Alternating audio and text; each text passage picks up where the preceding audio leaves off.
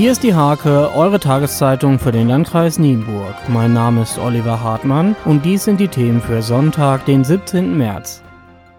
Es gibt eine neue Erde. Nachdem die Verantwortlichen im vergangenen Jahr eher per Zufall erfahren hatten, dass das Gelände, auf dem seit 2004 gemeinsam gegärtnert wurde, im Rahmen der Südring-Erweiterung verkauft worden war, kann es jetzt doch weitergehen. Der Primus unter den zehn Kommunen des Landkreises in puncto Klimaschutz und Nachhaltigkeit ist unbestritten der Flecken Steierberg. Die Hams sprach darüber mit Bürgermeister Heinz-Jürgen Weber.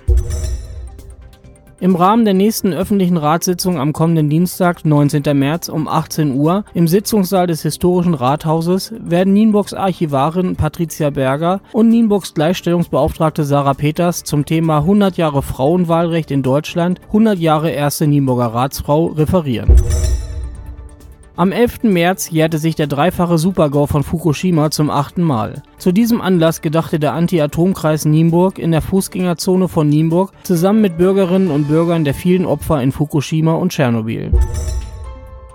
Hohe Aluminiumgehalte fand der VSR Gewässerschutz in verschiedenen privat genutzten Brunnen im Landkreis Nienburg. Bei den Untersuchungen im Zeitraum von September bis Oktober wurde der Grenzwert der Trinkwasserverordnung für Aluminium wiederholt überschritten. Zum Sport. Erfolgreich schnitt die Ringergemeinschaft von TKW und CJD Nienburg bei den Landesmeisterschaften in Meppen ab. Mit sechs Landestiteln und 14 Podestplätzen starteten die Athleten von Trainer Philipp Baron in die Saison.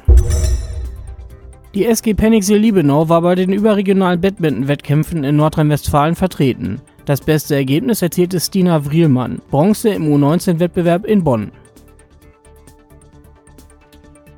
Diese und viele weitere Themen lest ihr in der Hake am Sonntag oder unter www.diehake.de.